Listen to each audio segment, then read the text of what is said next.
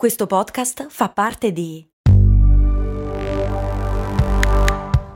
Voice Podcast Creators Company. Vi ricordate quando con Il mondo suona così vi ho portati a Cuba, Zanzibar e Giamaica? No? E infatti non l'avevo ancora fatto. Per fortuna è uscita la nuova stagione di Il mondo suona così, il podcast di viaggi dove vi porto in giro per il pianeta tirandovi per le orecchie. Nel senso che sei arrabbiato? Ma no, nel senso dei suoni, capito? Orecchie, udito. Ah, ho capito. Sei simpatico. Il mondo suona così, una produzione voice in collaborazione con Eden Viaggi. E riprendendo dalla puntata di ieri, mancano i colori di alcune cose, tipo perché le matite di grafite sono quasi sempre gialle fuori, ovviamente. Come mai sono gialle anche le palline da tennis e perché nelle foto nei film americani le stalle e i fienili sono rossi?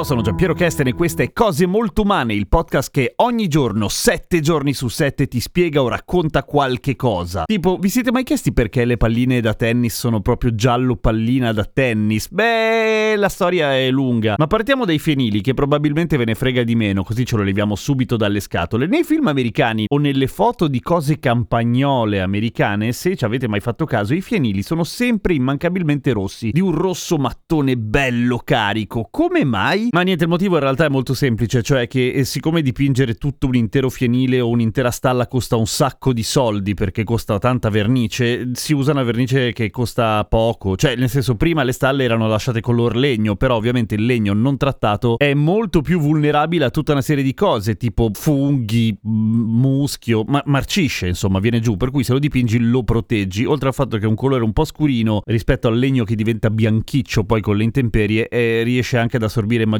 i raggi del sole e la vernice più economica che avevano trovato era una vernice che usava come colorante e in realtà con altri effetti anche benefici la ruggine di ferro, l'ossido di ferro. Costa poco e oltretutto ha anche delle proprietà antifungine e antimuschio per cui è comodo da dio, ma veniamo alle palline da tennis che è più interessante. Le palline da tennis erano bianche oppure nere e a nessuno gliene fregava una mazza del colore delle palline da tennis fino a quando negli anni 70 una grande invenzione prende sempre più piede, ovvero la TV a colori. Cioè sì, la tecnologia esisteva da prima, ma non era molto diffusa e la TV a colori che manda ad esempio in diretta le partite di tennis vuole che la pallina si veda molto bene sullo schermo, ok? E quindi che cosa contrasta di brutto con una serie di cose? Un giallo fluorescente. Il giallo fluorescente si vedeva molto molto bene sugli schermi, per cui a partire dal 72 praticamente lo standard è diventato quello. Anche questo negli Stati Uniti esattamente come il bubblegum pink è diventato un po' uno standard, cioè il giallo pallina da tennis esiste come, certo non è il nome ufficiale, però dà l'idea, ok? Ma più interessante ancora è il perché le matite di grafite sono gialle, ok? Adesso ce ne sono ovviamente di un casino di tipi e ogni marca cerca di spingere la propria. Per esempio la Stadler è gialla e nera, oppure quell'altra è blu, non mi ricordo adesso la marca, però insomma ce l'avete in mente. Ma ovviamente il colore giallo, la smalto giallo sul legno della matita di grafite è un grandissimo classico, ok? Come mai? Da dove viene? Viene dal matitaro, che non credo che si chiami così, però comunque uno che vendeva e costruiva matite, cost- costruiva, for- produceva matite, Franz von Hardmuth, che era austriaco, che a un certo punto inizia a spingere tantissimo la vendita delle matite, le rende più belle, decide di farle colorate fuori e non color legno e fa un piccolo tributo alla bandiera austro-ungarica, che era gialla e nera, per cui poteva farle tutte nere con la scritta gialla, però effettivamente tutta gialla con la scritta nera funziona di più. Ed essendo esteticamente più pleasing, le sue matite vendono di brutto, per cui il giallo diventa un po' lo standard, cioè nel senso lui è l'originale, ma tutti poi cercano di copiarlo perché vedono che le sue matite, le matite di Franz von Harmuth, vanno tantissimo e al giorno d'oggi le matite sono arrivate a noi col colore quello lì pensa te alle volte le origini dei colori, che cose bizzarre. Poi in realtà di colori a cose molto umane ne abbiamo parlato un sacco di volte. Provate a scrivere su Spotify cose molto umane colori o colore e vi viene fuori un sacco di roba. Per esempio, come si fa il colore rosso? Oppure animali che cambiano colore, come fanno? O ancora, di che colore sono effettivamente gli specchi? Quella era stata un casino da fare. Interessante. Perché i capelli cambiano colore quando cresciamo? Ed è vero che ci vengono i capelli bianchi quando abbiamo paura? O ancora, i colori chimera e le robe segrete della mente, che era la puntata numero 25, per cui un sacco vecchia, in cui si parla anche del come facciamo a essere sicuri che percepiamo i colori tutti uguali, cioè il mio rosso è uguale al tuo rosso, ad esempio. Boh, è interessante. Puntata 25, ma comunque, appunto, fate quella cosa lì, cose molto umane, color e viene fuori di tutto. A domani con cose molto umane. Seguimi su Instagram che ogni giorno rispondo ai commenti che mi fate su Spotify. Sono Radio Kesten.